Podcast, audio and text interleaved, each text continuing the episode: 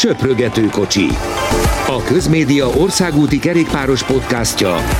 Székely Dáviddal és Várhegyi Benyáminnal. Nagy szeretettel köszöntünk mindenkit a legújabb epizódunkban. Sajnos továbbra sincs verseny, és a rossz hír, hogy ez még egy jó ideig így lesz. Ettől függetlenül hírek vannak az országúti kerékpársportban, és arra jó ez az időszak, hogy kicsit összefoglaljuk, hogy melyek voltak azok a versenyek, amikre a leginkább visszaemlékszünk ebből az évből. Úgyhogy neki is vágunk. Péter Szagán történetével, aki, hát fogalmazunk úgy, hogy mindig is tudtuk, hogy egy, egy nagyon laza fiatalember, aki sokat megenged magának, de most előfordult, hogy túlságosan is sokat, még akkor is, hogyha ez most lett nyilvános, és nem most történt. Köszöntöm a hallgatókat. Nehéz erre mit mondani. Igazából én nevettem egy jót ezen a dolgon, megmondom őszintén, még ha nem is ilyen híreket szoktunk olvasni, még, még a holt szezonban se a kerékpárosokról. Ugye röviden annyi történt, hogy Péter Sagan valamelyik este hát rendesen berúgott. Ö- és, és hát megállították a, őt a rendőrök Nidzában, ez még tavaly áprilisban történt, ugye a kiárási tilalom alatt. E, majd ami ezután következett, az az igazán érdekes, hiszen most igazából nem teljesen szabad, hanem elég, elég rendes fordításban ezt úgy tudnám mondani, hogy a rendőrségi jelentés alapján Szagán úgy viselkedett, mint egy őrült. Tehát megijedt a helyzettől, elkezdte rúgdosni a, és, és üt, ütlegelni a rendőröket, vagy az egyik rendőrt, akinek a keze meg is sérült, majd, majd őt bevitték a rendőrkapitányságra, és, és ezt követően egy 5100 eurós büntetés után kiengedték, másnap visszament Szágán, aki semmire nem emlékezett a dologból, és, és bocsánatot kért, és mondta, hogy bármit is tettem, nagyon sajnálom, azért ez így elég, elég viccesen hangzik, de kiemelném a testvérét is, akivel volt Juraj Szagánt, aki hát évfél körül Nizza Monaco térségében könnyen lehet, hogy az egyetlen józan ember lehetett, tehát azért úgy nehéz, nehéz lehetett vezetni, de Juraj Szagá józan volt, és ő ült a volán mögött, tehát azért különösebb probléma nem történt. Ha személyes véleményemet kérdezné valaki, én azt mondanám, hogy szerintem ez náluk évi egyszer belefér. Igen, mert ez a nehéz, hogyha most nagyon őszinték vagyunk, és ezt most abszolút önkritikusan mondom, senki másra nem vonatkoztatom, mindenkinek az életében van olyan, amit, amit nagyon szégyel, gyakorlatilag már abban a pillanatban, vagy egy, ahogy kitisztul a feje, és, és attól, hogy valaki élsportoló, attól még ugyanúgy ember is. Ráadásul nem ittas vezetés történt ebben a helyzetben, ezt hangsúlyozzuk ki, de, de azért még így is nagyon-nagyon bajszerencsés, hogy egy, egy élsportoló, akire felnéznek, aki nagyon-nagyon sok fiatal kisrác számára egy igazi példakép, egy ilyet tesz. És amikor és ebben nagyon nagy kettősség van, mert egyrészt mi ezektől az élsportolóktól elvárjuk, hogy mindig makulátanok legyenek, és mindig csúcsformában legyenek. Ami egy nagyon önző dolog, mert mi magunk sem vagyunk soha, vagy nem azt mondom soha, de mi, mi sem vagyunk állandóan csúcsformában, akármi a munkánk, akárhogyan éljük az életünket, mindenki hibázik, és amikor arról van szó, hogy hú, ezek hány millió eurót keresnek, akkor viszont azt mondom, hogy emiatt is van ez. Tehát, hogy, hogy pont az a fajta felelősség, amit megfizetnek többek között, mert, mert tényleg van egyfajta, hogy ti élsportolók, példaképek vagytok, és erre oda kell figyelni. Viszont ez Péter Szagán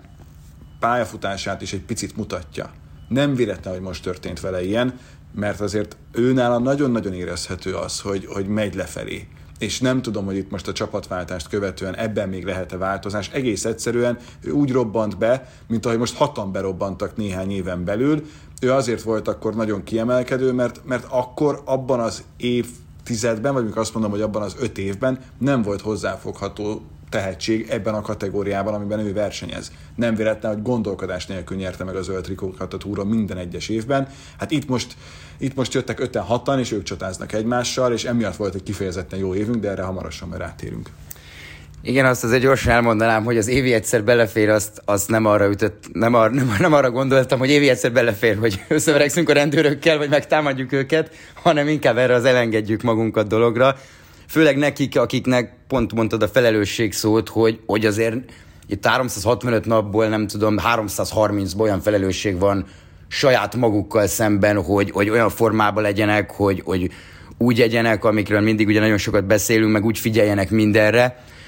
És ráadásul ez tényleg 2020 április volt, amikor, amikor ugye nem voltak versenyek, nem is tudtuk, mikor lesznek versenyek újra, de, de ez, ez megtörtént. Szerintem azért Szagán pályafutását ez az eset, meg, meg az, hogy hogy fognak rá emlékezni, azért nem hiszem, hogy, nem hiszem, hogy különösebben befolyásolni fogja. Az, hogy ő lefele megye, Ugye nem túl idős még azért Péter Szagán, tehát nem arról van szó, hogy 38 éves lenne és viszlát, tehát ahogy mondtad is, ő tényleg annyira fiatalon robbant be, fiatalabban nyert az első világbajnoki címét, mint, ahá, mint amennyi idős most Van der Poel vagy Fanart. És azért, és azért az nem semmi teljesítmény, tehát neki azért ez elég nehéz. Ugye egy csapatot már gyakorlatilag felépített a borát, hiszen úgy, oda is úgy ment, hogy egy kis csapat, gyakorlatilag nulla eredménnyel, és, és akkor jött Sagan és hozta, hozta a sorát. A Total Energies-re azért ez nem teljesen igaz, de, de szintén nem egy World Tour sorba megy. E, nagyon érdekes lesz, hogy, hogy a franciák ebből, ebből mit tudnak kihozni, mert, mert mindenféle anyagi háttér az ott megvan. Ugye volt róla szó, hogy ők Alaphilippet is megkeresték, tehát azért biztos, hogy van ott, van ott rendesen pénz. Érdekes lesz Szagán, viszont ugye a tavalyi szezonja ráadásul ugye a Covid miatt ugye elkapta a koronavírust ilyen február környékén, tehát az nagyon nem jött jól. Ugye pont az volt az eset, legalábbis azzal magyarázza ő és az ügyvédje, hogy, hogy attól ilyet meg, hogy őt beviszik kórházba, mert azt akarták a rendőrök, ami egyébként azért volt, mert valószínűleg annyira részeg volt, hogy a rendőrök úgy látták jónak, hogy ezt azért valaki nézzen rá erre a fiszkóra, de, de ugye az volt, hogy megijedtek, hogy, hogy beoltatják akarata ellenére, és ugye nemrég, nemrég esett át akkor a Covid-on, tehát ugye nem kellett még őt beoltatni, beoltani, Érdekes történet. Ami szomorúbb szerintem, hogy azért ez olyan helyeken is lejön, és ahol, ahol a kerékpárral nem foglalkoznak annyit. És ez a baj, hogy, hogy ezer millió olyan dolog történik, ami után ámul az ember, most itt legutóbb gondolva mondjuk egy ilyen Párizs zsubéra, ahonnan egy millió fotót lehetne mutatni, hogy uramisten, mit csinálnak ezek az emberek, meg milyen betegségeik vannak utána, mert, mert arról is lehet sokat olvasni de viszont ez a hír ez mindenhol megjelenik, hogy a világ egyik legjobb háromszoros világbajnok kerékpáros ezt meg ezt csinálta. Igen, és pont ez, a, a, ami nagyon furcsa ebben a mostani világban, hogy mennyire erre kattan rá az ember, és, és erre kattintanak rá, hogyha ha egészen őszinték vagyunk, mert, mert egész egyszerűen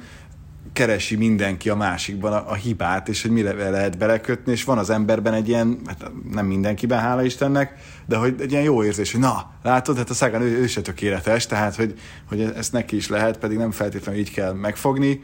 Én és akkor ezzel szerintem le is zártuk ezt a témát. Nagyon-nagyon szimpatikus versenyzőnek tartom Szagánt. Nagyon tisztelem azt, amilyen tudással ő rendelkezik, kicsit azt bánom, hogy az olimpián hegyi kerékpározásban nem tudott odaférni, pedig az még egy, egy nagy szám lett volna, hogyha őt meg tudja mutatni szintén a tehetségét, a képességét, de hát volt idő, amikor az egész világ álmodozott azon, hogy milyen trükkökre képes, hogyan bánik a kerékpárral, akár mondjuk egy, egy mezőnyhajrában, akár egy, egy teljesen más kategóriában, és nem véletlen, hogy nagyon sok időn keresztül, ha mondjuk a Milánó szánrémokra gondolunk, akkor az mindig úgy nézett ki, hogy mindenki ráteszi a kereket szagára, és hogyha rátette a kereket szagára, akkor vagy meg tudta végén előzni őt, vagy valaki más nyert. Szerencsétlen Szagának sikerült ez a legkevésbé, mert hogy tényleg mindenki ellene dolgozott. Most már ez nincs így, de most meg már nincs azon a szinten, hogy, hogy igazán bele tudjon szólni a nagyokéba. Én egyébként nagyon szkeptikus vagyok azzal kapcsolatban, hogy a, a Energy képes lesz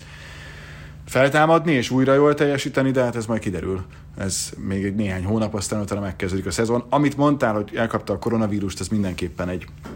egy nagyon meghatározó tényező, mert hogy a lehető legrosszabbkor kapta el. Tehát ott azért én is túl vagyok rajta, úgyhogy én már oltottként, tehát hogy tényleg kisebb nehézségekkel megoldottam. Elképzelem, nem tudom, milyen lehet azoknak, akiket nem oltottak be Úgyhogy én személy szerint mindenkit bátorítok, hogyha valaki még nem oltatta be magát, hogy oltassa be, mert tényleg nagyon-nagyon nagy különbség is lehet a kettő között, de szerintem akkor őt még februárban nem biztos, hogy be tudták oltani, sőt, ugye ő maga nem is akarta, tehát ő azért szépen is kaphatta, és ez a szervezetet hetekre, hónapokra legyengíti, úgy meg azért nagyon más a helyzet. Igen, és ugye a Tirénon tért vissza, tehát a klasszikusokra egyáltalán nem tudott formába kerülni, a Giron már jó formában volt, azt láttuk, mégiscsak megnyerte a ciklámentrikót, de ami érdekes ezzel kapcsolatban, hogy hogy ugye aki nincs beoltva és elkapja, főleg egy kerékpárosnál, az, az gyakorlatilag tényleg egy fél szezont legalább szét tud verni, viszont nekik az oltással is nagyon kell figyelniük, hogy mikor kapják ezt meg, mert, mert több versenyzőnél lehetett olvasni, hogy, hogy rosszkor kapta meg, nem tudom, két-három napig úgy kiütötte, ugye azért az ő szervezetük nem, egy, nem hasonlítható egy normális emberéhez, tehát erre, nagyon-nagyon-nagyon figyelniük kell. tényleg talán egyébként ilyen november-december körül, október-november-december, október-november inkább, amire, a, amikor nekik érdemes beoltatni. Fanavermáttal olvastam egy interjút, aki azt mondta, hogy hát a túr meg az olimpia az gyakorlatilag ezen ment el, hogy ő a Dauphiné alatt előtt oltatta be magát, és ott nagyon-nagyon nem menne ki a dolog, és, és nem biztos benne egyáltalán, tehát nem erre fogja, de hogy, mert a vizsgálatok nem nagyon mutattak ki olyan dolgokat, de, de lehet, hogy, lehet, hogy ez is benne volt abban, hogy, hogy a szezon második felébe egyáltalán nem tudott teljesíteni. Viszont most a szezon teljes egészét nézzük, és összeszedjük, hogy szerintünk mik voltak a szezon legjobb versenyei. 5-5 versenyt kellett, vagy szakaszt kellett összeírnunk, úgyhogy ez mind a kettőnknek megvan, és kiderül, hogy mennyi az átfedés. Én azt gyanítom, hogy a győztes körül lesz a legkisebb vita, de hát azt hagyjuk természetesen a végére. Kezdem én, és én próbáltam azért nem csak nagy körversenyekről, meg nagy versenyekről hozni szakaszokat, hanem, hanem kisebbekről is, és szerintem például a brit körnek a negyedik szakasza az egyértelműen ilyen volt, ahol a végén Fanart, Alaphilipp és Woods csatázott egymással, egy nagyon-nagyon izgalmas emelkedős hajrá végén. Én alapból a brit kört, amióta a britektől indult a Tour de France, nagyon-nagyon szeretem, még akkor is, hogyha nem feltétlenül mindig ugyanaz a, a helyszín, de, de van valamilyen okból kifolyólag egyfajta ilyen érdeklődésem komolyabb is a, brit kör felé, és szerintem azért az a Fanart, Alaphilipp, Woods csata ott nem sokkal a, a VB-t megelőzően az, az nagyon izgalmas volt, úgyhogy én azt tenném az ötödik helyre. Én 26 versenyt írtam össze. Egyébként így a teljes szezonból, amire így nézegettem a Pro Cycling az eredményeket, és ú, erre emlékszem, ez nagyon jó volt. De az ötödik, egész pontosan én egytől indultam, de, de, most, de most nem arról fogok. Én az ötödik helyre a, a Vueltának a 20. szakaszát tenném, az utolsó előtti szakasz, ugye az utolsó rendes mezőny szakasz, ahol ugye volt a López féle, féle kirohanás, de nem is feltétlenül azért, hanem, hanem sokkal inkább, ugye, ha emlékszünk azt a szakaszt, ha jól emlékszem, talán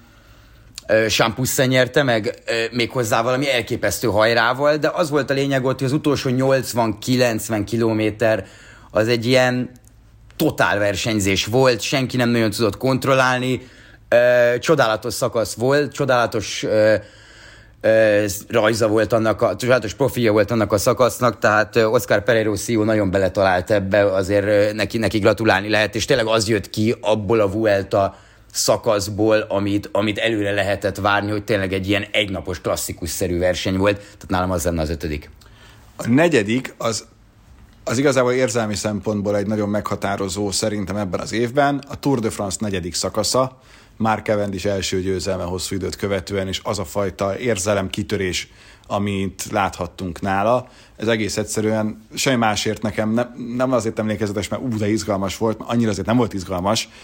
Cavendish nyert, tehát azért olyan nagyon komoly hegyek nem lehettek abban, a, abban az etapban, de egész egyszerűen az, hogy ez az ember ennyi idősen, ilyen mélyről, hát emlékszünk egy évvel korábban zokogott, mert nem tudta, hogy mi lesz vele, most meg fogta magát, aztán nem csak, hogy egyet nyert, hanem Merckx is érte, ez különleges, és szerintem itt az első volt, ami igazán uh,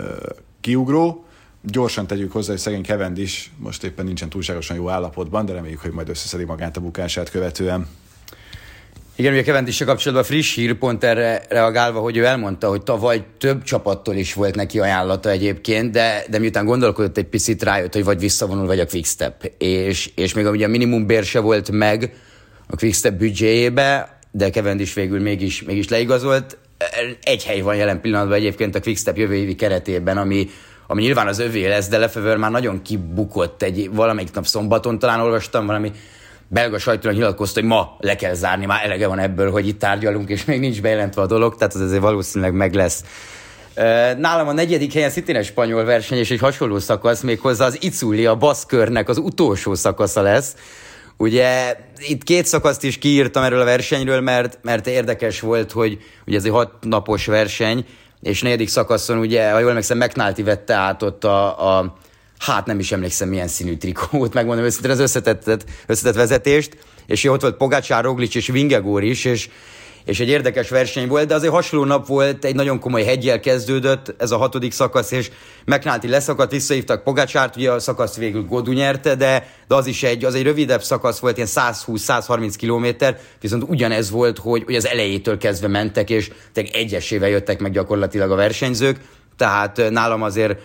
az is belefér. Nagyon szeretem az ilyen napokat, és, és a, ugye a baszkörről meg mindenki tudja, hogy ott gyakorlatilag nincs, nincs sík, tehát vagy lefele mész, vagy felfele. Nagyon jó versenyt szólt idén is. Lesz majd egy külön kategóriánk a, a legjobb több napos verseny ebben az évben, mert szerintem az is érdekes,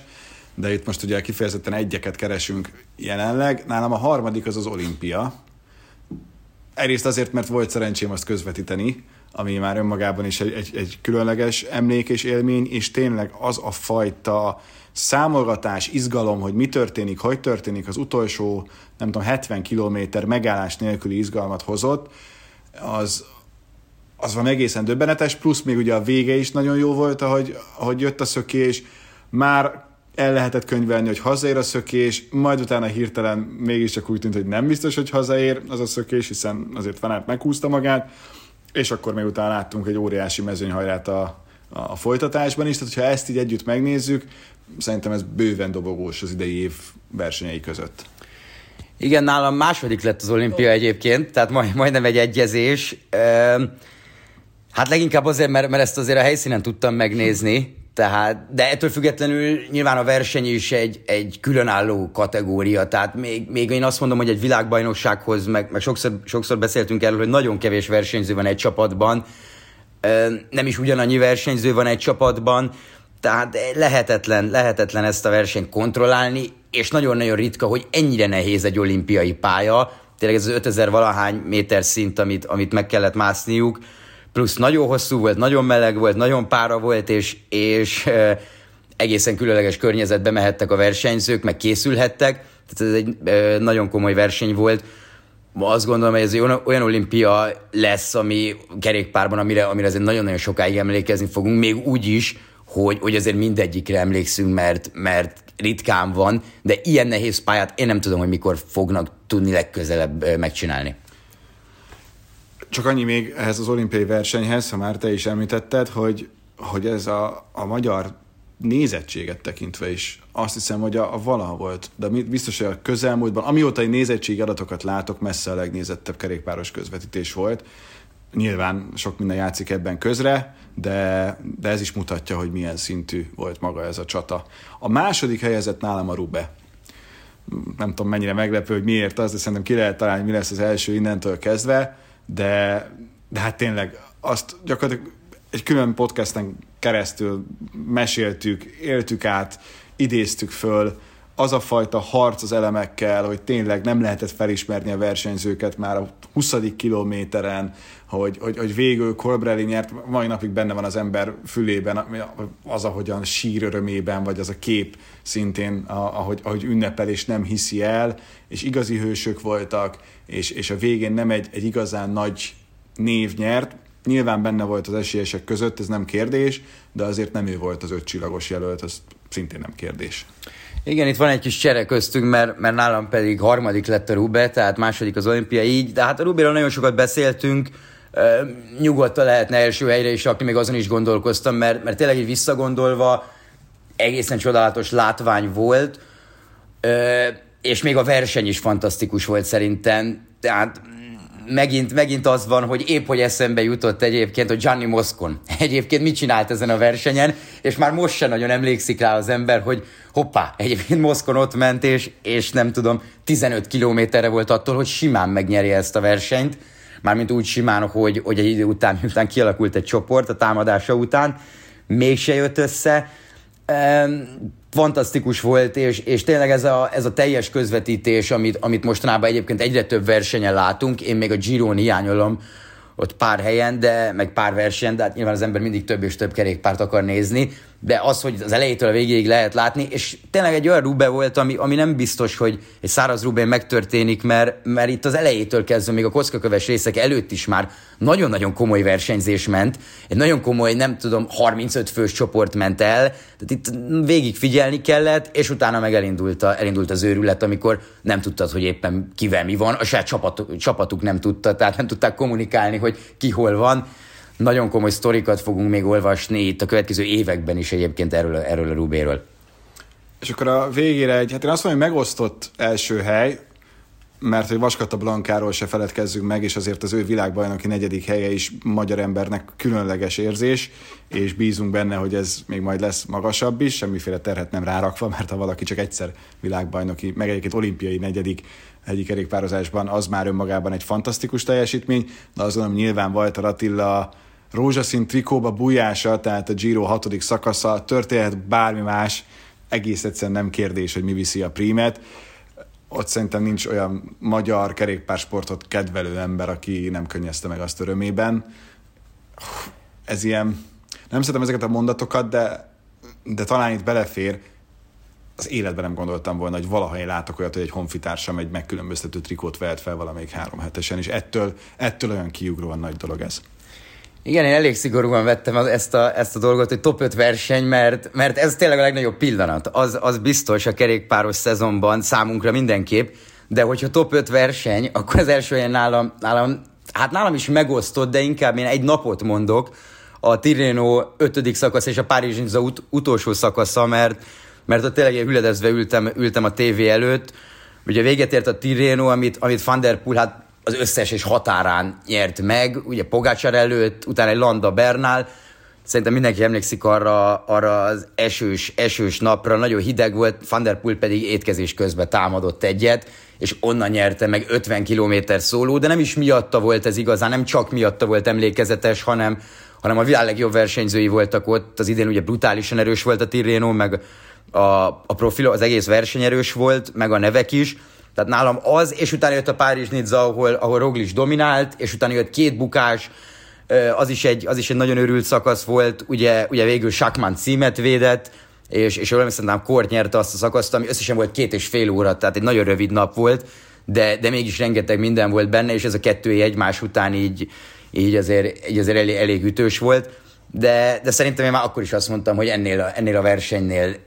nehéz lesz jobban csinálniuk az idén. Igen, pont, pont ez az, ami a, a vége szerintem ennek. Egyébként ez tök jogos, amit te mondasz, hogy én kicsit ilyen érzelmi vonalra vittem, meg szigorúan szakmailag, de hát ennyi, amikor csak azt mondjuk meg, hogy a top írjuk össze, és ne beszélünk semmit, aztán kiderül, hogy mi, akkor ebben azért lehet ilyen különbség, de amúgy maximálisan egyetértek azzal, hogy, hogy a Tireno milyen szakaszt hozott, és én ezért mondanám a, az év legjobb többnapos versenyet címet egyértelműen a, a Tirinónak, mert hogy, mert hogy ott minden egyes napon gyakorlatilag történt valami olyan, amiatt én nem tudom, a harmadik percében a, a szakasznak már kaptam tőled az üzenetet, hogy nézed, nézed, és akkor vagy tudtam írni, hogy nézem, vagy nem tudtam írni, hogy nézem, de aztán visszanéztem, vagy elolvastam, és tényleg az egy olyan verseny, főleg egy ilyen hosszú szünetet követően, ami, ami mindig feldobja az embert, hogy na végre akkor ez most tényleg megkezdődik, és egész egyszerűen nem cáfol rá. Egyik évben sem, de szerintem 2021-ben a legjobb többnapos volt mind közül. Igen, a három heteseket én itt, én itt nem nézem, de, de szerintem is vagy, vagy a Baszkör, vagy, vagy pedig a Tirreno, amit, amit mondanék. Ugye, és most így eszembe jutott, hogy így, így gondolkoztam, miközben, miközben beszéltél, hogy még egy, kimaradt a Giro-ról a, a Montalcinoi, ugye a murvás szakasz, meg nem tudom, tehát azért nagyon-nagyon sok lehetőség, nagyon jó versenyek voltak idén. De a legjobb több napos az, az szerintem is egyébként, egyébként a Tirreno volt, a, előtte ugye a Strade átment onnan mindenki, az is már egy fantasztikus verseny volt. Tehát az idén a Tirreno szerintem mindenképp a Párizs Nizza fölé nőtt, és erről beszéltünk akkor is, ami, ami azért ritka, hogy, hogy így szokott lenni, még akkor is, ha a Tirreno egy nagyon erős verseny, és nagyon-nagyon várom a következőt, remélem, hogy, hogy a szervezők ezt megtartják, hogy, hogy tényleg egy ennyire nehéz útvonalat raknak össze. Végre értünk a listáknak, de természetesen jövünk jövő héten is, hiszen listákat bőven ki lehet találni, ki is találunk. Kíváncsi vagyok, hogy jövő héten több lesz az egyezés vagy sem. Tartsatok velünk akkor is, köszönjük a figyelmet, sziasztok! Köszönjük, sziasztok!